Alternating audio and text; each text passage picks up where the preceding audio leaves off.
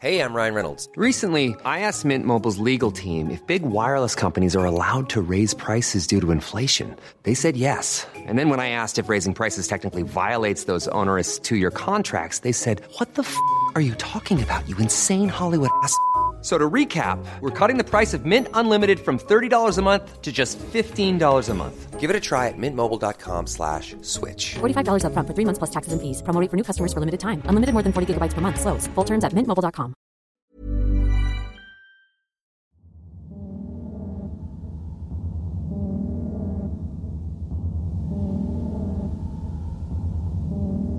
In 1989, a monster was let loose on the eastern side of Canada. His name was Allan Legere, and he caused mayhem, panic, and death in his wake. You see, Allan escaped from prison and was on the run from the Royal Canadian Mounted Police. But for months, he evaded them, leaving the citizens of the Miramichi area to wonder if they would be his next victim. This is the story of the Miramichi Monster. My name's Ben, And I'm Nicole, and you're listening to Wicked and Grim. a true crime podcast.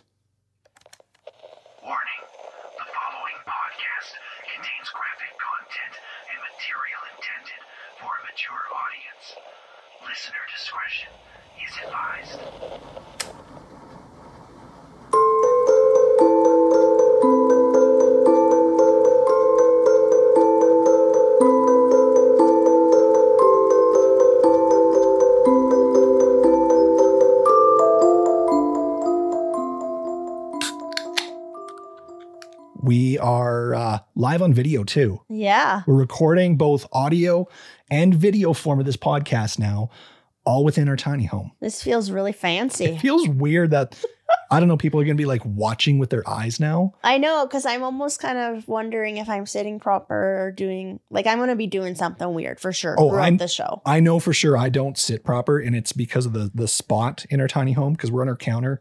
And if you guys are watching the video, like right here, there's no leg room for me to bump up against. So my one knee is jammed into the counter. So I typically am hunched a bit. Yeah. And I didn't quite realize it was that bad until you got me to test. To sit there for the Just camera. sit there so you could, like, focus on me. Oh yeah. No, I Yeah. totally gave you the good side of the camera. You really did. Thank you. You're welcome. I appreciate that. Um, we got to thank our patrons though before we really start just yammering about a bunch of stuff.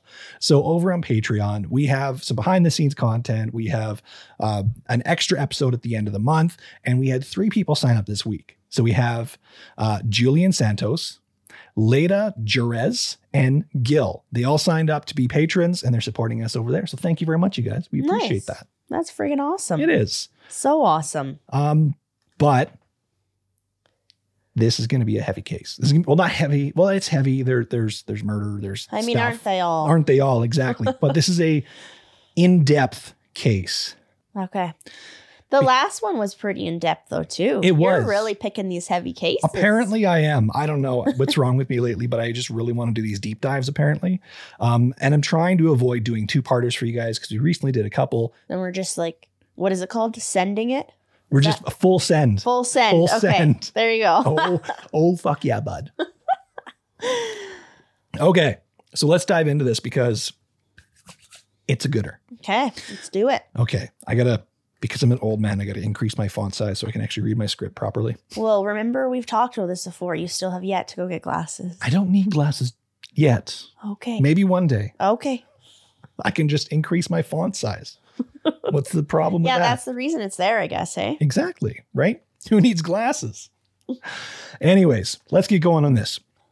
So, the Miramichi River is in New Brunswick in Canada. It's a beautiful place that's nestled within the picturesque landscape, and it's a haven for fishermen and nature enthusiasts, where a community thrives along the riverbank. Now, here, the small community um, has a very nice spirit with camaraderie that thrives within it because it's like a small town, things that we've talked about before, Mhm. right? Um, locals are friendly with one another, conversations flow effortlessly among the residents, and it's just basically an all around tight knit community. I do love that. Those kind of areas are awesome. I Yeah. love it too. Now, it's a simpler time in 1989. Innocents like permeated the area. Children rode their bikes along the river's edge. Uh, they hopped onto ferries on their own to traverse across the waters. Oh wow. Yeah, keys were left in vehicle ignitions, car doors were left unlocked, and house doors were left unlocked. It was basically just a sanctuary of tranquility, sort of thing. So, like the fact that we're sitting here saying like sounds like a great area, it was. Mhm. That's that's the sum of it. Not unrecognizable from other stories that we've talked about, but there is, of course, an incident that broke all that. A single spoiled or bad apple If you will. Mm-hmm. yeah. So it was on a fateful night of June 21st in 1986. John Glending was a 66 year old man who lived in the Miramichi area with his wife, Mary, who was 64. Now, together, the two owned and ran a local convenience store uh, in the Black Ridge area.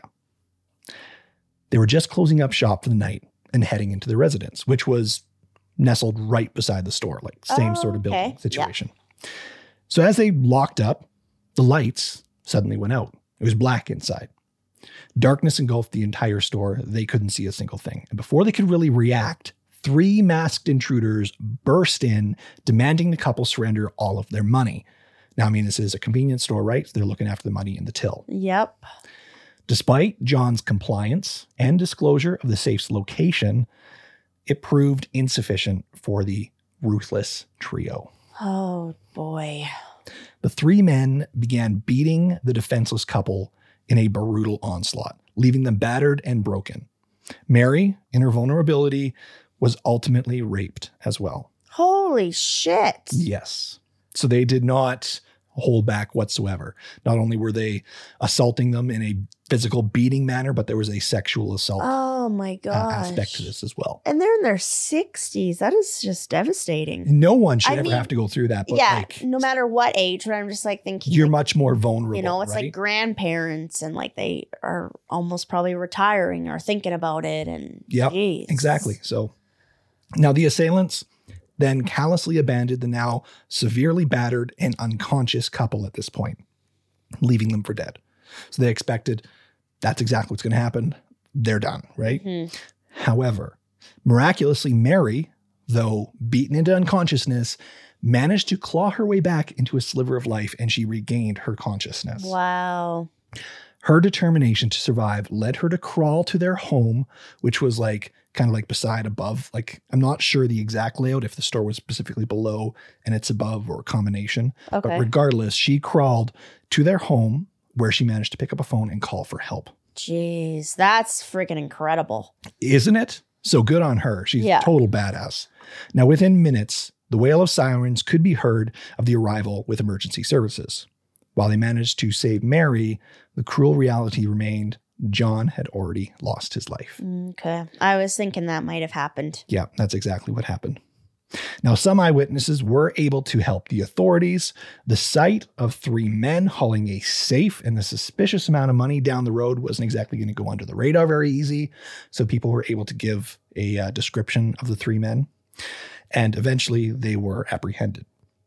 So the trio in question consisted of a 38 year old man by the name of Allan Legere, who was a seasoned figure with a fearsome reputation in the area. And he had two younger accomplices who were in their late teens Todd Matchett and Scott Curtis. Though known to the local authorities as petty criminals, they never really crossed the line into murder until now. Until that night. Until now. Yep. Yeah. So the subsequent arrest and trial six months later unveiled that Allan Legere, as the apparent ringleader, due to his age and experience, led the other two boys. Police were already well aware of who he was, and even within the criminal world, Allan himself had a reputation that inspired alleged fear. So his violent tendencies left a mark, establishing him as someone you don't want to mess with. So he's not exactly the the best kind of in- individual. Yeah. No, I already just like don't like this person whatsoever. And I think he reveled in the fact that people recoiled from him or were fearful of him as well, Probably. which you'll get a sense of that the farther along we go into this case as well. That's what he strived for, eh? I'll just let that hang out there and just say that, but I'm not going to confirm nor deny. You'll see. Okay. Now, following their conviction for the murder of John, Allan and his cohorts faced the consequences of a life sentence, which Fantastic. Good. Go behind bars. I mean, you deserve that. You took someone's life, right? So Mm-hmm. now Allan, in particular, attempted to appeal, but was unsuccessful. The judicial system deemed prison to be the fitting place for someone of Allan's caliber. Absolutely. Couldn't agree more. Mm-hmm. So, within the confines of the Atlantic Institution Maximum Security Penitentiary in Renous, Allan found himself confined to the segregation unit. Surprisingly, he turned himself into, from the in, terrifying individual that he was known to be, into someone that was rather unexpected a model prisoner.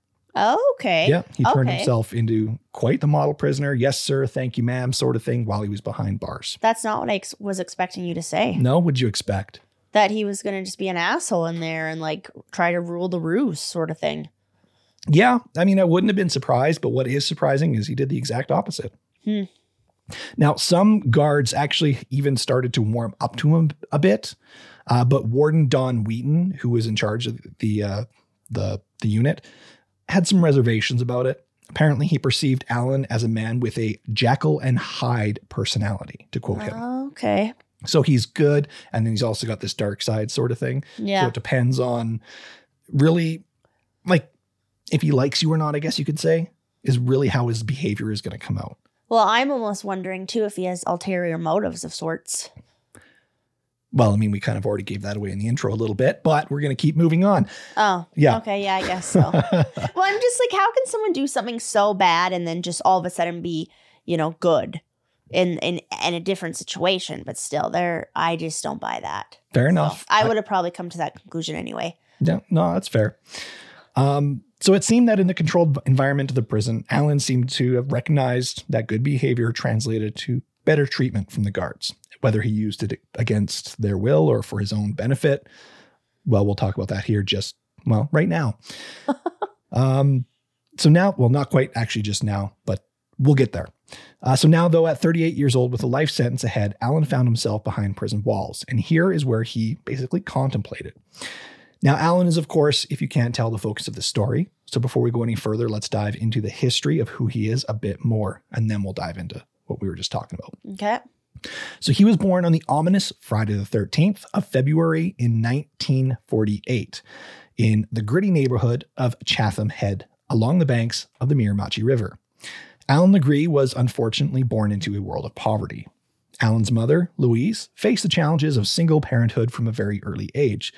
By the time she was pregnant with Allan, she was already a mother of three. Now, in order to help supplement her already small income, Louise rented out rooms in their family home, inadvertently crossing paths with, with Allan's father, one of her renters. And that's how Allan came to be. Mm, okay. So, however, this was just sort of a fling, and the man left Louise as a single mother, now of four, in a neighborhood known for its hardships.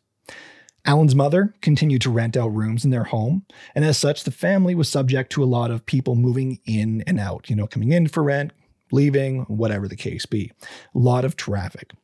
Now, this meant in order to make room for renters, Allan had to share a room with his sisters, which led Allan to being subject to the female form from for probably the first time as he could watch his sisters undress when he was young. And eventually he had even begun to masturbate as he watched. Oh, okay. yeah. That's really awkward. yes, very much so. Oh, Um, but something as such could attribute to to a person's personality and how they develop into an adult, which we talk about that a lot in the podcast on individuals' upbringings, what they went through. I mean, not necessarily this in particular, but this sort of trauma in I don't know how to say it properly or nicely.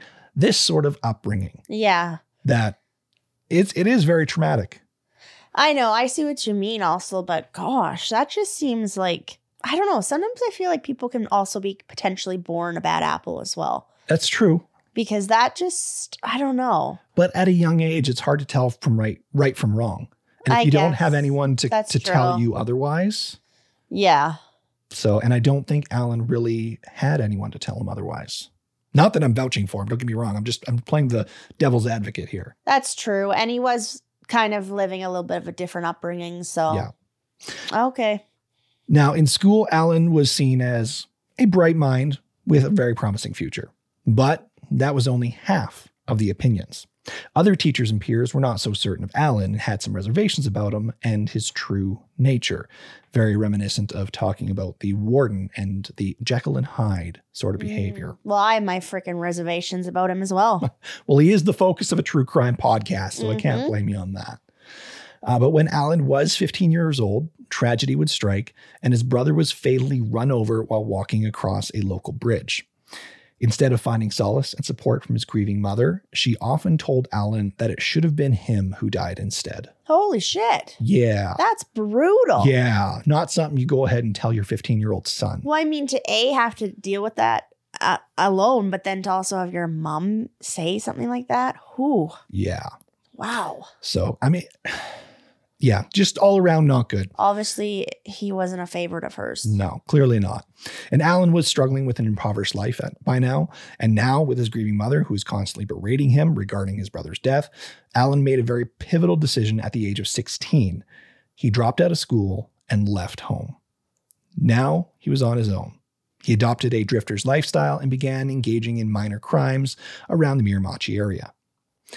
Allan also began to frequent the gym daily, transforming his once scrawny young frame into a very large, muscular, and imposing figure. Hmm. The change in his body now matched the signs of his attitude and solidified his reputation as an intimidating person in the community on the streets. Oh, okay, so he had a goal. That was his goal. Yeah. Allan was mostly known for, as I already mentioned, kind of petty crimes, primarily involving breaking into homes, pilfering items of little material value. However, it was the unsettling manner in which he executed those break ins that gave his reputation, or gave him, sorry, his reputation, uh, and left the community on edge. See, victims would wake up to the sight of Allan standing at the foot of their beds, silently watching them. Gosh. If they didn't wake up, however, he would place items on the bed so that when they woke up, the person would know that someone was there while they were sleeping.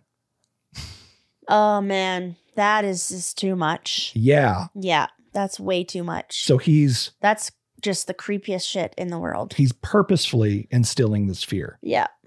One particular disturbing incident involved cutting off the underwear from a sleeping female minister. wow. yeah. Okay, I wish I could sleep that well. okay, that's really inappropriate, and I'm sorry, but like that's actually That's a deep sleep. That's a solid sleep right there. That is. but that's also very disturbing. That's Like, very not disturbing. okay. No.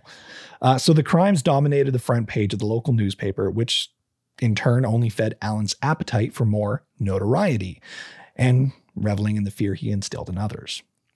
He did serve some brief stints in prison for theft, but eventually he found his way to Ottawa, where he began to turn his life around a bit. He worked as a car salesman, got married, and became a father of two. However, he didn't remain very faithful in the marriage, and it ended up in divorce. Allan would return to the life of petty crimes, breaking in and robbing places, you know, the, the life he once knew. But this time, he was responsible for murder, which brings us to now. Gosh, it makes it so much worse too, knowing that he's a father. Gosh. Yeah, I, I can't imagine anyone wanting their father being responsible for some of those sort of things. Well, yeah, like you have two people who are looking up to you because you're in that that what would be the word that authority figure of sorts, right? And Yeah. that's how you're acting. Gosh, Yeah, it's uh not a good good look for any father, but no. Allan, though, did not intend to stay here in prison and serve his life sentence that he was delivered with, though.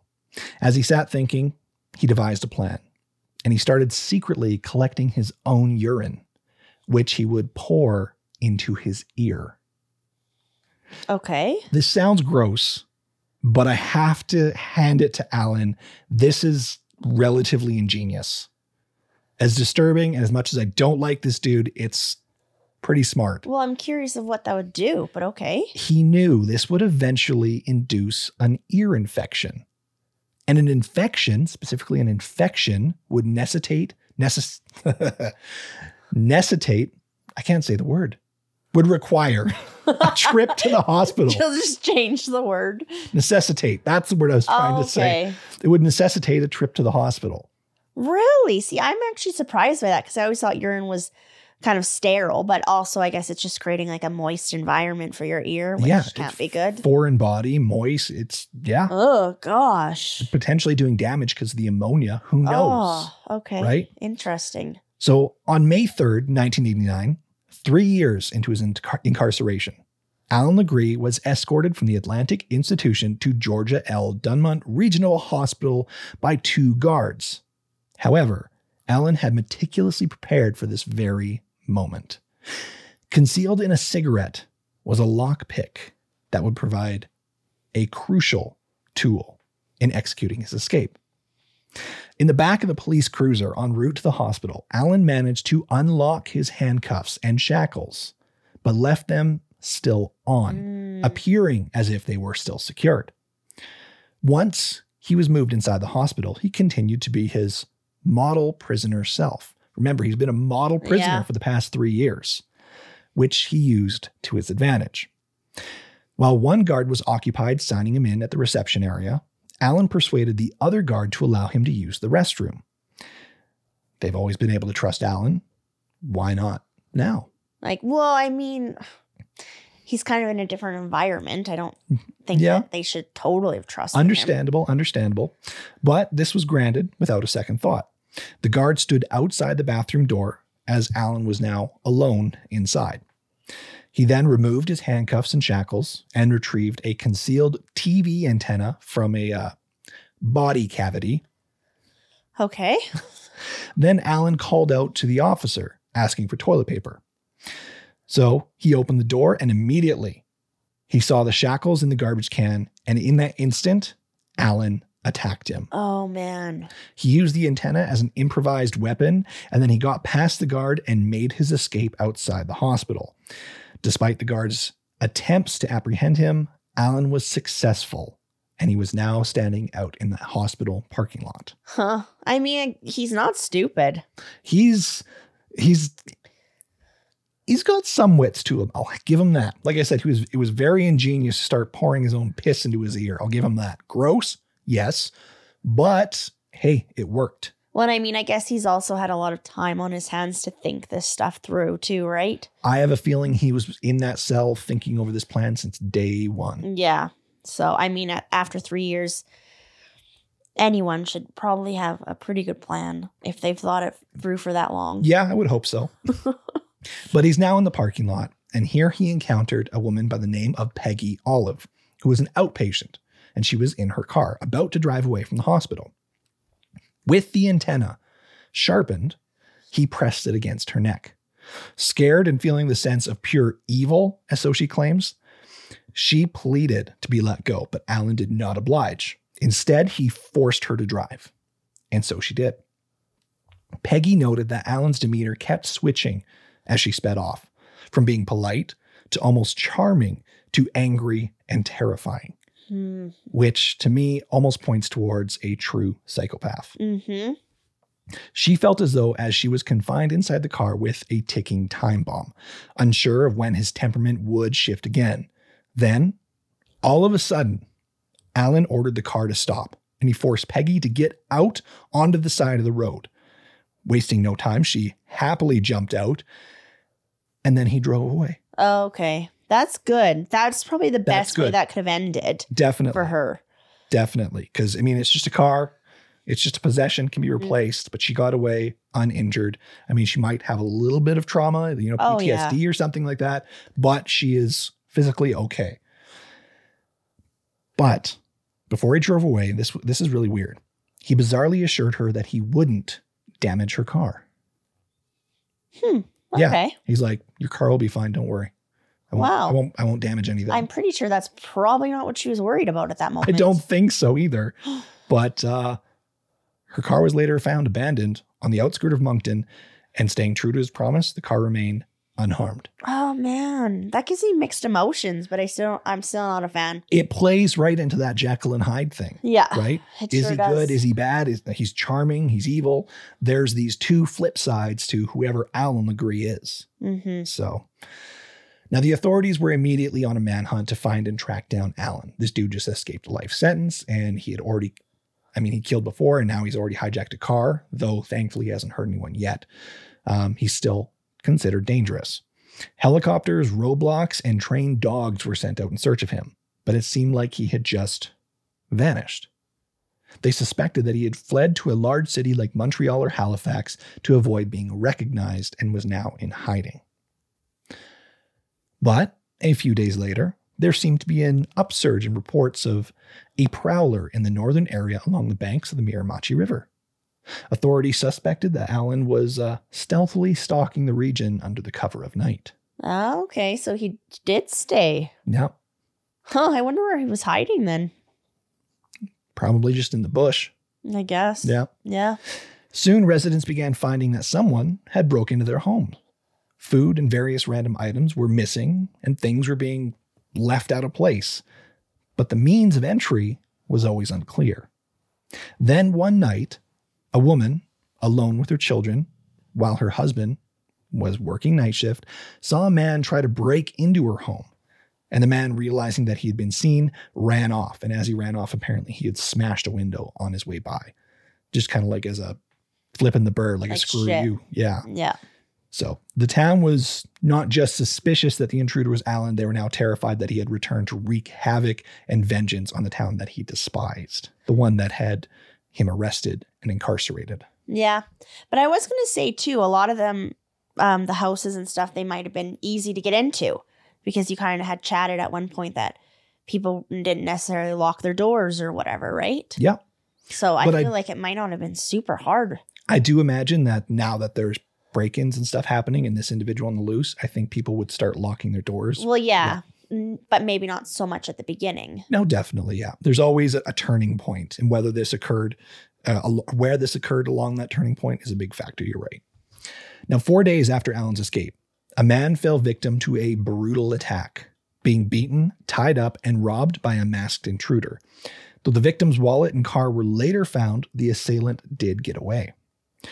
Three weeks later, another resident, Joe Irving, fell prey to a burglary where $100 worth of meat from his freezer and duffel bag were stolen. In close proximity to Joe's house stood Flam's grocery store, a local landmark run by Annie Flam for the past 50 years. Annie, affectionately known as everybody's grandmother, was a beloved figure in the community. You good? Yeah, I'm just worried about this. Okay. Yeah. Um, the grocery store was open seven days a week. She lived this grocery store. This was what she did. It was not only a business hub for friendly chats with customers, Annie's sister in law, Nina Flam, lived in the second apartment upstairs from the store. On May 29th, 1989, Annie locked up the store at 11 p.m. Heading into the hallway with connecting doors to the store, her townhouse and Nina's townhouse laid waiting. Just before 4 a.m., a passerby observed smoke emanating from the Flam's grocery store.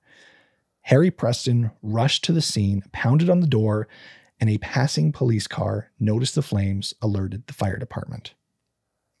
Upon arriving, officers broke down the back door and discovered a badly injured Nina Flam at the bottom of the stairs, partially clothed and barely conscious.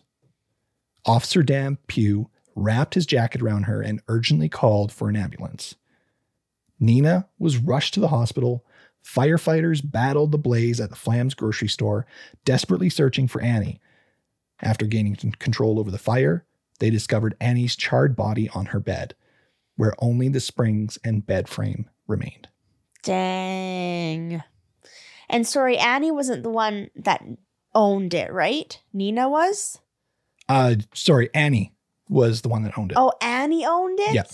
Oh, okay. Well, not like that it matters which one, but still, geez. Yeah, no, Nina was her sister-in-law. Yeah. Okay. Oh, that is devastating for the community. And you think that this guy would have known them too, right? You know? Very good chance. Now, the petite Annie was would stand only about five feet tall and was tragically burnt, of course, beyond recognition. Yet the injuries sustained by both Annie and Nina went beyond the effects of the fire. Signs of severe beatings were also present. The fire also seemed strategically set, as most likely a means of to, con- to conceal evidence. Nina Flam thankfully managed to fight for her life and live to recount the grim details of that fateful Sunday night. And it occurred as such. Around 9:30 p.m., she'd gone upstairs, made some coffee, and had a snack. I just want to point out 9:30 p.m. is really late for a coffee. Maybe it was decaf. It might have been. It might have been. Because that went through my mind too. But some people it affects them. Yep. It doesn't affect them. it doesn't affect me very much. I'm not judging. It's just surprising. Yeah. Yeah. Yeah. Um, but anyways, Annie joined her at approximately 10:30 p.m. and they engaged in conversation bet- before Annie went back to the shop to lock up for the night. She then went to bed around 11 p or 11 p.m. Settled in with a book for a read.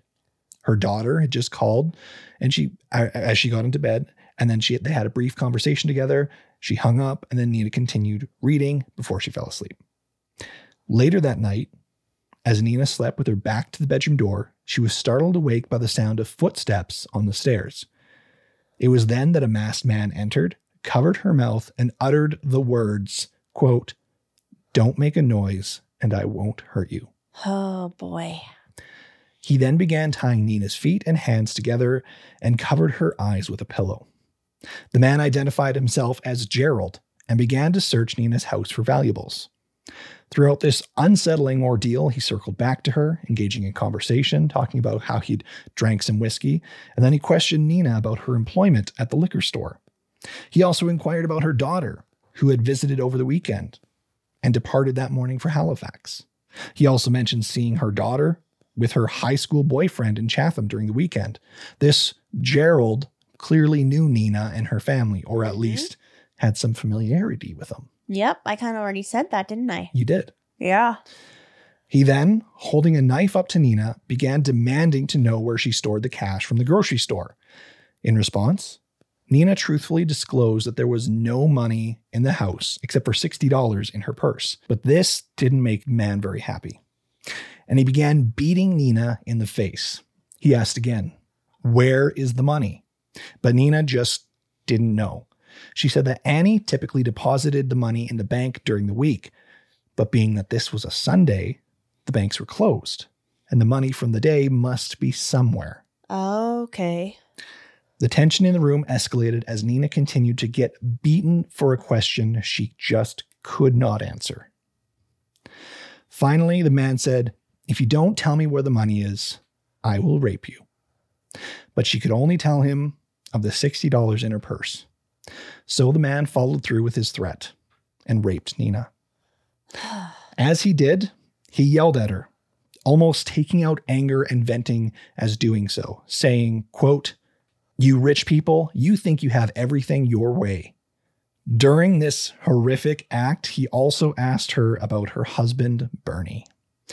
He also called her by her name, Mrs. Bernie, also again showing personal knowledge. Afterwards, the man still demanded to know where the money was, but she told him the same thing as before. She just doesn't know. The man was furious. So he raped her again. Oh my gosh. Where's her husband then? I'm not too sure. Okay. Gosh. Yeah. When the man was finished, he bizarrely tucked Nina into bed, Ugh. cutting the ties around her hands, then began choking her. In a desperate bid for survival, Nina pretended to die. She pretended to be unconscious, which thankfully worked. The man then set the mattress ablaze with the now, so he thought, deceased woman on board, and the fire took over the house as he left. Hmm.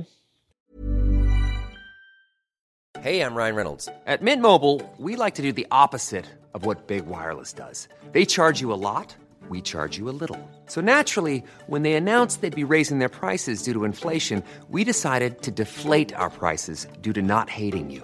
That's right. We're cutting the price of Mint Unlimited from $30 a month to just $15 a month. Give it a try at mintmobile.com slash switch. $45 upfront for three months plus taxes and fees. Promo rate for new customers for limited time. Unlimited more than 40 gigabytes per month. Slows. Full terms at mintmobile.com. As flames rapidly spread, Nina managed to untie her feet and descend the stairs. Her memory is foggy on this part, but she remembers persisting pounding coming from the door and a police officer wrapping a jacket around her. She ended up being hospitalized from May to September that year, with 40% of her body suffering third degree burns. The assailant had subjected Annie Flam to a similar routine, evident from the injuries and position on the bed. Nina, while talking to police, was able to provide a very crucial detail from the assault. The attacker had worn a chain around his waist, one that to police sounded like a prisoner's waist chain, something that is very challenging to remove without the appropriate tools. Oh, really? Yeah. I would have thought by that point, though, he would have had that removed. One would think, but apparently not. Okay, I have just a couple things to say here. Okay, what are the couple things you got? First of all, I think I, I thought at first, oh my goodness, like it's weird that Nina was able to get away, but Annie was deceased. But then you said that he did the same thing, which is just horrifying. Yeah. Um, and then I hate that statement where he's like, "You rich people, like what a fucking asshole," Yeah. because they work really hard to get to where they are and their money and 50 stuff. years that grocery store was Yeah. open. Seven days a week it was open. So it's like uh, maybe they have, it, and it doesn't come across like they're super well off or whatever. Like they just seem like they're people that are like working pretty hard, and Yeah. that is that just like, I mean, the whole thing just infuriates me. But gosh, what a piece! Yeah, oh A piece of what? shit, a big tell. old piece of shit. Like Wow. I really am not enjoying this dude. We're going to be putting these on YouTube. You can't be swearing so much. No, I'm just kidding.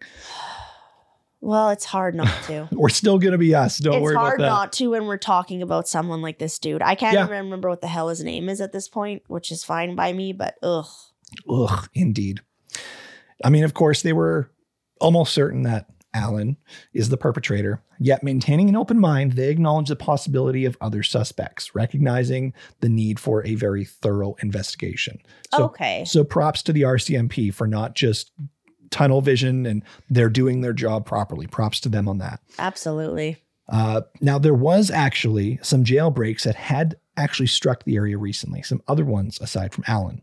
Two brothers, David and John, uh, had escaped prison just a week prior to the, the crime, which was approximately uh, 165 kilometers south of Chatham. So that's where they escaped that far away. Um, but both the brothers, along with Allan, all of them were prime suspects now. They Mhm. weren't just narrowing it down to Allan. They're like, okay, there's other possibilities. Hmm. I'm kind of happy that doesn't happen anymore. Well, I mean, I'm sure it does it occasionally, but that's a lot of jailbreaks Yeah. in a pretty small period of time. Yeah, no, I think that they really needed to have looked at uh, what's going on with the jailbreaks and why there's so many. So yeah. I'm pretty sure that they did, and they they've corrected that since. Now, in the following days, a landscaper discovered a pair of men's glasses with a smoky gray tint near the site of a recent sighting and a brief pursuit as well. The police determined that the glasses were prescription lenses, and they had actually managed to match a pair of these prescription lenses to a pair prescribed to Allan Legere during his time in prison. Mm, and they were they had been like some smoke damage to them. No, just like a smoky gray tint, Oh, like tinted lenses. Okay, I see. I see. Uh, so, meanwhile, forensics were actually also on the hot on a trail of some evidence as well. They managed to uncover a hair that did not belong to either Nina or Annie Flam from the crime scene. And given the sexual assault on Nina, they were also able to obtain a DNA sample. However, the DNA science in 1989 was in its infancy stages, and the necessary testing facilities, such as a laboratory in Ottawa, were still under construction. So testing was currently unable to be done, but they did have the DNA. Okay. Hmm. Now, despite these limitations, the RCMP still collected hair and saliva samples from everyone they interviewed to ensure thoroughness, so that if the point does come where they can test DNA, they can cross examine and make sure, okay, this person isn't it. This person isn't it. Oh, here's a match. You know, that sort of thing. Good for them. Yeah. They're doing a good job. They're doing one hell of a job on this case. Now, by the end of June, though those two brothers who had escaped prison were now apprehended and subsequently ruled out as suspects as they were found in a hunting camp um, near Harcourt area in the south of Chatham. An extensive questioning eliminated them as suspects, but uh, in both Nina and Annie's assault. So they were they're out of the question.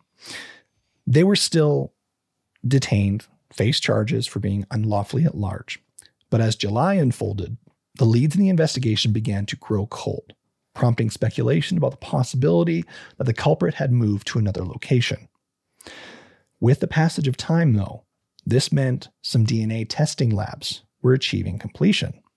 And the investigators managed to successfully obtain a comprehensive DNA profile, linking both hair and semen samples to blood found on a knife that Allan had wielded during a prison attack. Wow. So they matched the hair and semen sample to DNA from while Al- Allan was in prison. Huh. Okay. Good. This confirmed that Allan Legere was indeed the perpetrator they had been seeking. Mm-hmm.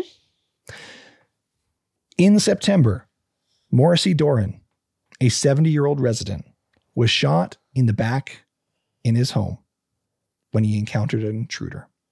The following day, an armed assailant invaded another home, assaulting elderly couple Edwin and Evangeline Russell. Friday, the 13th of October, 1989, arrived with a full moon. Lindsay Daughney, a 41 year old resident, headed to the local Tim Hortons to meet a friend for coffee. How Canadian, right? Yeah. Linda shared her home with her sister Donna in a quiet corner of Newcastle. Although they mostly kept to themselves, the sisters were well known and well liked in the neighborhood. That night, 45 year old Donna stayed home painting her window. A neighbor actually spotted her painting the window still at 10:15 p.m. and waved to Donna and then went to bed. Little did Linda know that this that as she returned from her coffee date around 11 p.m., someone was waiting for her inside her home. She approached her front door and she was suddenly struck in the head and dragged inside her own home. Jeez. This guy's pure evil. Yeah, he is. Oh. What took place that night mirrored the same horrifying torture that Annie and Nina Flam uh, endured. And once again, flames soon engulfed the home. This time, however, first responders were too late. Linda and Donna Daughney had already fallen victim to a brutal murder. Both sisters were discovered in an upstairs bedroom when signs of sexual assault, beating, and severe burns were found. The fire was not the cause of their death, though blunt force trauma and strangulation were determined as a primary factor. Linda, with a broken jaw, succumbed to asphyxiation after choking on her own vomit induced by severe pain.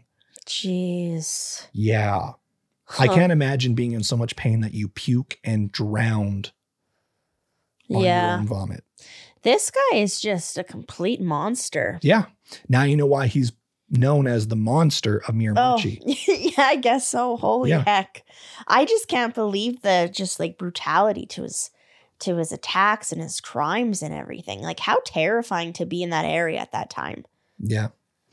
Now, authorities hid another interesting piece of information actually, though, with this part, with this case. Linda actually had a past relationship with Allan. Yeah. What? Which could have potentially been why she was targeted. Wow. So- Ugh. By now, though, Allan had been able to evade police on the run for a total of six months. wow. and it was beginning to arouse suspicions that someone might be helping Allan, perhaps housing him or even aiding in the assaults. Uh, this, of course, was just speculation, hmm but it was a very real possibility. The community was now fully paralyzed by fear, and they took extensive precautions. Those living alone, particularly elderly citizens, sought refuge with neighbors or family. They acquired firearms and guard dogs and petitioned for increase in street lights. Floodlights were consistently being installed to illuminate homes at night in their yard, earning them the moniker Legere lights. Police checkpoints, manned by black suited members of the RCMP emergency response team, armed with guns, large vans, and helicopters, even became a common sight in the once quaint and quiet community. Jeez. That's Just sad. flipped it. yeah. Huh. Now, Halloween was approaching. Normally, it was a pretty awesome time of year. I love Halloween. I'm pretty sure many people who listen to our podcast love Halloween. We do a Mhm. big event on Halloween here in the podcast, but even still, events were happening in Miramichi. You know, there's candy, there's kids trick or treating, fireworks, decorations, haunted houses, you name it. Socializing. socializing, a lot of People of out late. Definitely. But this time around, with Allan on the loose, it felt like everyone was living in a more real life nightmare than a whimsical Halloween. Mhm. The fears that he might actually, the fears that he was going to like put on a costume and blend into the crowds oh, was a very Oh, real gosh. situation. Yeah. Yeah. Wearing masks as he's just walking with children, who knows, maybe taking children or doing God knows what. Um, it was horrifying everyone. And just days before Halloween on October 28th, two guns were stolen from a truck in Chatham, raising concerns that Legere had now really armed himself. hmm The community made the unprecedented decision to cancel Halloween celebrations officially. This man fucking canceled Halloween. Jeez, imagine trying to explain that to your kid. Hey. No kidding. Now there were some parties that were organized during the daytime um, for kids and stuff like that, but I mean the atmosphere was far from typical. They're not like oh treat trick or treating, exactly. which is kind of like the main cool thing that all the kids are excited about. yeah, I have a feeling it would have been like even COVID. I don't think would have impacted Halloween the same as this. Yeah. because I think COVID kids can wrap their mind around, you know, sick and we can still go out and go to family and friends or whatever and social distance and that sort of thing. But this is just no, you're not leaving the house. well, yeah, you're it's there because there's a huge aspect of terror Yeah. to it as well. Why can't I go trick or treating, mom? Because you might die. Like, what? Are you kidding me? Yeah, I mean, I wonder how many people would be watching horror movies that night, eh? No kidding. Uh, now, police later even received a sighting report and pursued Allan into the woods near a residential area. Uh, in the encounter, Allan, who by now was very familiar with the woods around Miramichi, um, not only from his upbringing, but also from running around him in them in the past six months, um, shot at officers, but luckily no one was injured. On November 15th, in the late afternoon around 5:30 p.m., a local high school student dropped off a letter for Father James Smith. Now, Father Smith was seen eating an early dinner and everything appeared normal. However, by 9 p.m., a member of the congregation observed Father Smith on the porch of his house, looking around as if he'd seen something or heard something. This, little did anyone know, would be the last time anyone would see Father Smith alive. The following evening, on November 16th, people gathered for the evening mass, expecting Father Smith to lead as usual. However, he was late and he didn't show up. Concerned by his uncharacteristic tardiness, around 7:15, two men volunteered to check in on Father Smith at the rectory next door. What they discovered was a gruesome and horrifying scene. Father Smith lay dead next to a safe in the hall. It was obvious that he had endured a long and brutal attack, and the use of torture was evident. Father Smith's jaw was broken and his throat was cut. Both sides of his body had broken ribs, and in a post mortem examination, it was deemed to have been done with such force that the coroner concluded someone must have jumped onto his chest while he was laying on the floor, shattering his chest bone and ribs. Wow. Jeez. What a piece of shit. And Absolute. totally. Garbage. And the fact that he's just targeting elderly people is just beyond disgusting. Yeah. He's ter- ter- and not only um, elderly people, but now he's going after a member of the church like that, like Yeah. people who won't fight back. Yeah. In the aftermath of the assault, this time, though the killer didn't torch the house, instead he seemed to have stuck around for a little while. He ate at Father Smith's house, washed his boots, put plastic bread bags uh, into his boots as well to keep his feet dry, changed clothes, and placed the bloody ones in another bag.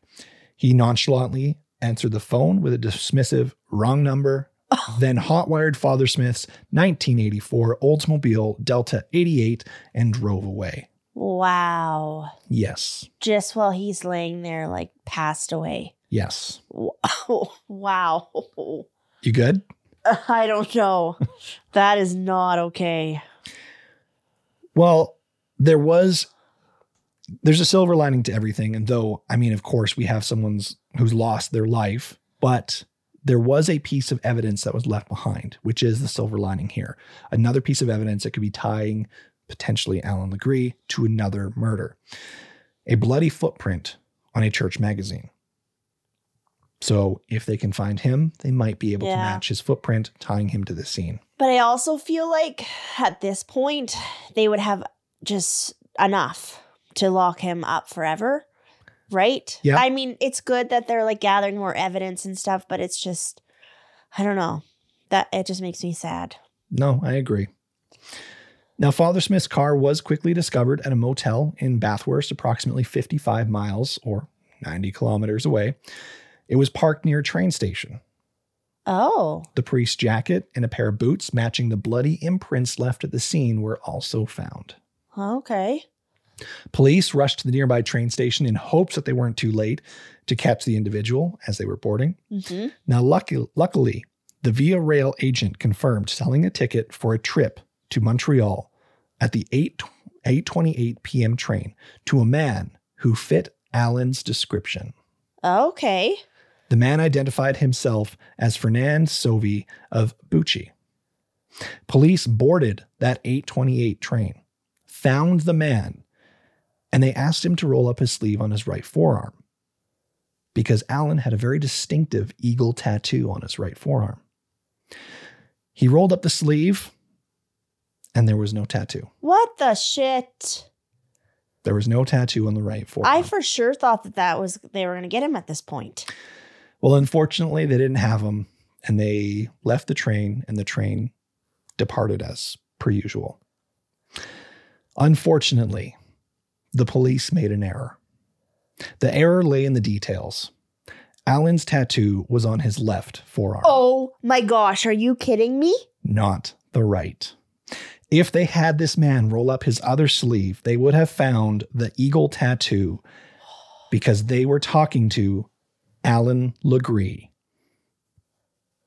He just slipped through their oh fingers. My gosh. You have to be kidding me. Nope. And this freaking dude just like played it cool Yeah. and just like rolled up his other sleeve like it was just like whatever. They asked him to roll up his right sleeve, so he rolled up his right Oh. sleeve. That is infuriating to me. Oh, you're gotta be kidding. There has to have been other details, but okay. Okay. Wow. I'm pissed. Yeah. So, under the alias Fernand Savoie, Allan had successfully made it to Montreal and checked into the Queen Elizabeth Hotel near the train station. Laughing his ass off, really. Probably. And he now had money. He had money in his pocket. He had newfound freedom. But for some reason, it wasn't enough for him, and he felt the need to return to the Miramichi area. Oh my gosh. Yeah. Don't know why. Okay. Well, we might know why, but we'll talk about that in a little bit. On November 23rd, Ron Gomke, a taxi driver in St. John, gave a ride to Allan. Allan told Ron to drive him 110 miles to Moncton. That was a ways away. Mm-hmm. And so he contacted dispatch and he told Allan that the estimate from dispatch was about $100, $100 for cab fare. In that instant, Ron found himself sta- staring down the barrel of a 308 hunting rifle. He had little choice to, but, but to comply to Allan, as Allan told him, quote, Tell them you have the fare. I'm the one they're looking for. I'm Allan Legere. Oh, jeez. That's fucking terrifying. Yeah. This guy, he just is like, A monster. yeah. And just the fear that he just, I don't know. Well, as he drove, Ron actually thought about crashing the car purposely into the ditch. Mm, okay. But before he could act, and I'm unsure of why, a struggle erupted between the two of them in the car. This struggle, mixed with icy roads and the conditions, sent the car careening into the ditch, with Allan keeping Ron as hostage. Determined to continue his journey, Allan now flagged down another car. This one just so happened to be driven by an off duty police officer by the name of Michelle Mercer. Allan quickly took control and ordered Michelle to drive to Moncton. As they neared Sussex, a town between Moncton and St. John, Michelle told Allan that they were running out of gas. I'm unsure if that was a fib or not. Mm-hmm. I'm going to just assume that they were running out of gas because I would I would guess that Allan would check. Could look. Yeah. So I'm going to assume. But she told them that they were running out of gas, and this prompted them to stop at a Four Corners Irving gas station and convenience. Once they stopped, Allan took Michelle's keys and money, concealed his gun in a plastic bag, and he alone went inside to pay for gas.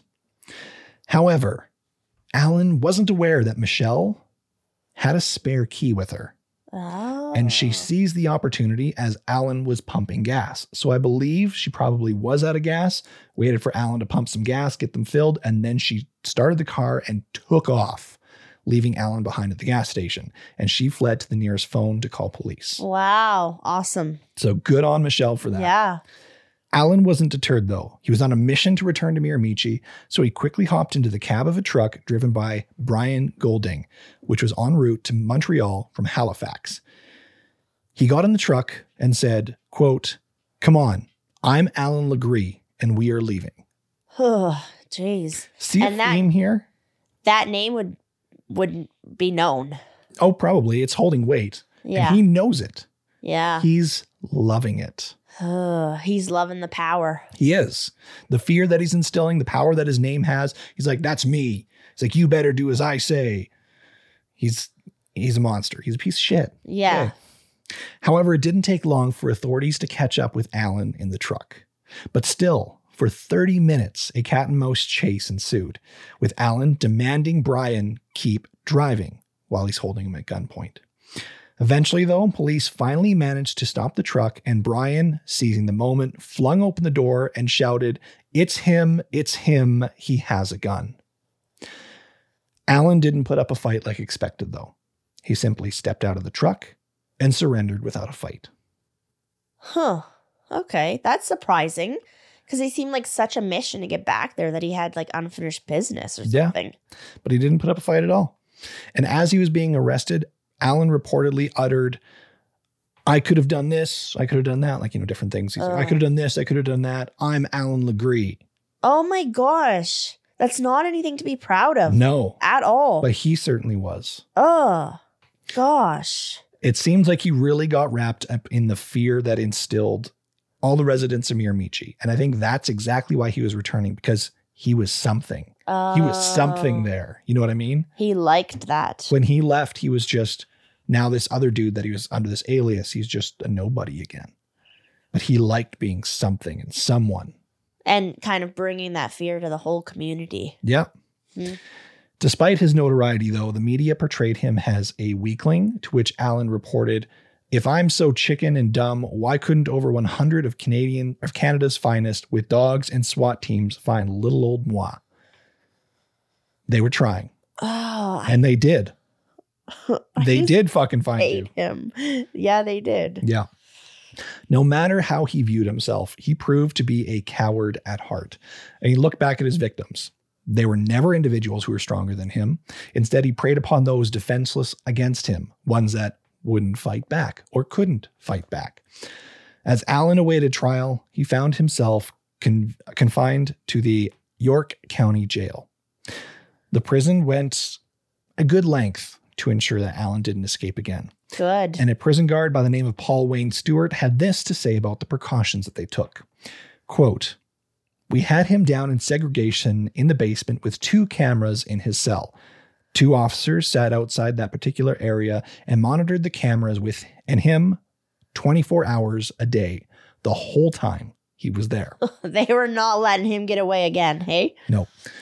His quote continues to say The cell door was never opened unless there were two sheriffs, two correctional officers, and two to three RCMP officers present. And he was always handcuffed and shackled because the word was if he escaped, then don't come to work on Monday because you won't have a job. oh boy. Hey, Yeah, no kidding. Uh, in August 1990, Allan was faced with convictions related to his escape. Then, a year later, in August of 1991, he stood trial on four accounts of murder where uh, there were concerns that a local jury in Miramichi might actually be impartial.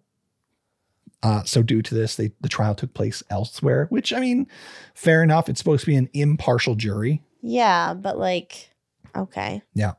Uh, they began with uh, traditional forensic evidence. A foot cast of Allan's foot demonstrated that he wore the boots responsible for the imprints on the church rectory magazine um, bearing Father Smith's blood. Nina Flam bravely testified in recounting the horrifying details of her attack. Although she couldn't definitively identify her assailant, it was evident that he was a local man familiar with her and her family. Her testimony deeply affected the courtroom, but Allan remained emotionless. Well, yeah, because he's a monster. Yep. The trial then in- introduced DNA evidence, Oh, which at the time was very groundbreaking. Um, it was a new use of forensic science in Canada and in, in the courts. So they employed experts to explain the science behind what was commonly referred to as DNA fingerprinting. In this case, DNA from the semen and hair samples at the crime scene matched Allan's DNA. The testing indicated a match that only 1 in 310 million of the Caucasian population could share. Now, in 1991, Canada's entire population was just over 28 million, making the 1 in 310 million DNA match statistically compelling Yeah. the chances of anyone other than Allan being the, the assailant were virtually non existent. Huh. Good for them for even because it was a new thing, right? They Yep. could have not even bothered to collect or or hold on to all those things. But like, I feel like that's super smart and just thinking ahead that they did. Oh, definitely. And when they were in the court, they played their cards right. They didn't come out swinging with the DNA evidence.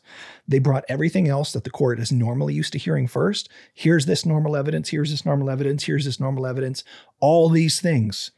And now we're finishing it off with the new evidence. Yeah, with a big boom, hey? So it's instead of like, here's this new fandangled stuff that people are like, oh, what's this? You're just starting with this. No, you warmed up and you're already saying, look at all this evidence. Now, on top of all of it, here's some new evidence that is coming out with this DNA fingerprinting. Yeah. So on November 3rd, 1991, the jury delivered guilty verdicts on all four accounts of murder. Allan Legere received a life sentence with 25 years without the possibility of parole. Addressing the jury, Dave, Justice David Dickinson stated, quote, I don't usually comment on verdicts, but let me say this. Don't lose too much sleep over your verdict. Addressing the jury, right? Yeah. Well, because uh, that's why I was like, I think anywhere that he would have had his trial would have probably come out with this outcome. Yeah. He is currently housed in the Edmonton Institution, and Allan faces disdain from fellow inmates who condemn criminals victimizing women or children. While behind bars, though, there was an interesting incident regarding Allan. A retired RCMP officer, Officer Mason Johnson, was consulted when Allan had his TV confiscated from him, but demanded that it be returned. Officer Johnson uh, had his spider senses go off. They were tingling, and he questioned the guards who claimed to have thoroughly searched said TV. But Johnson insisted if Allan wanted that TV back, there had to be something hidden inside of it. His spider sense proved correct. Officials re examined the TV and discovered a set of handcuff keys concealed inside.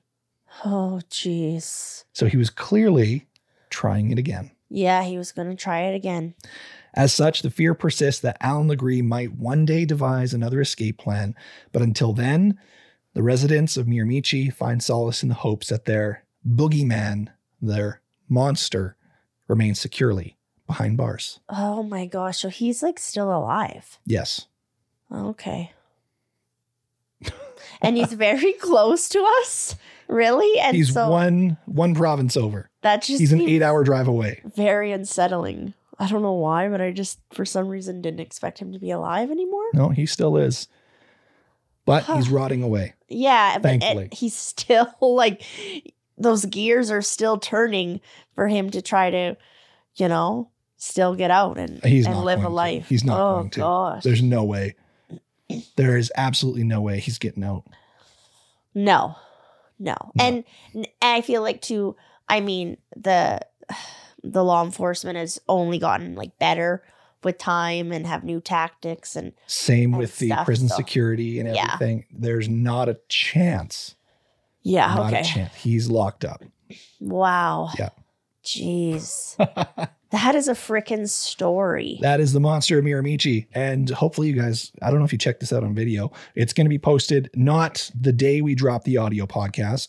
It will be dropped a few days after, maybe up to a week later, because we, we need time to edit it. Um, also, one of the cameras stopped working mid podcast. It did. So Nicole's angle for about half the podcast is missing, but uh, we will be, we have two other angles going on still. So we Well- have main and one on me. Of course, there'd be some kinks on the, the Oh. first one, you know? there's going to be many kinks to work out as as this uh, progresses. But we thank you guys for listening. Thank you for checking it out. If you are heading over to check it out, we have a YouTube link down below.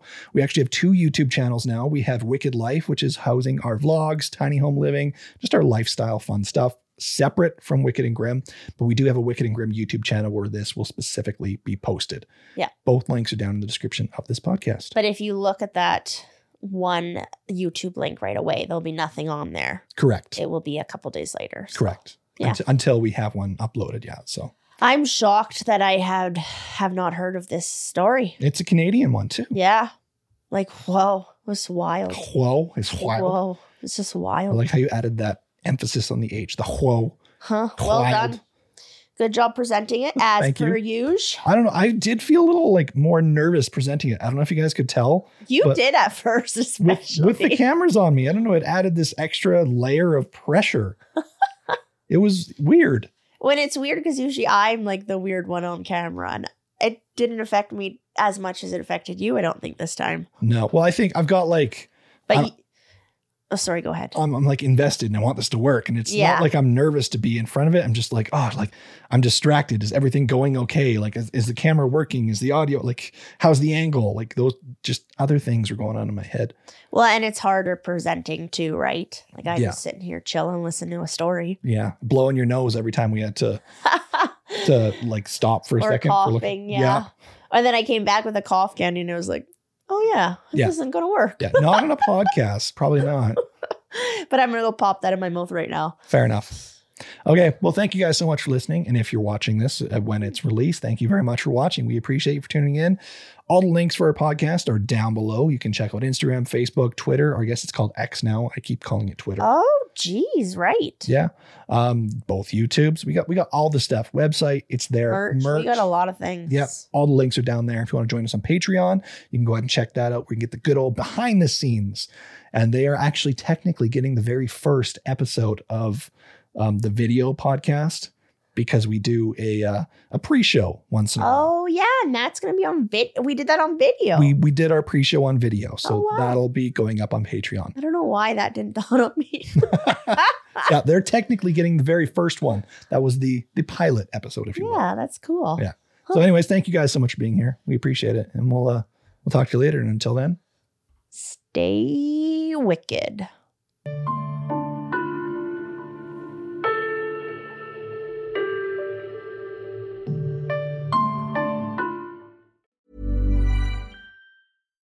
Why don't more infant formula companies use organic, grass fed whole milk instead of skim?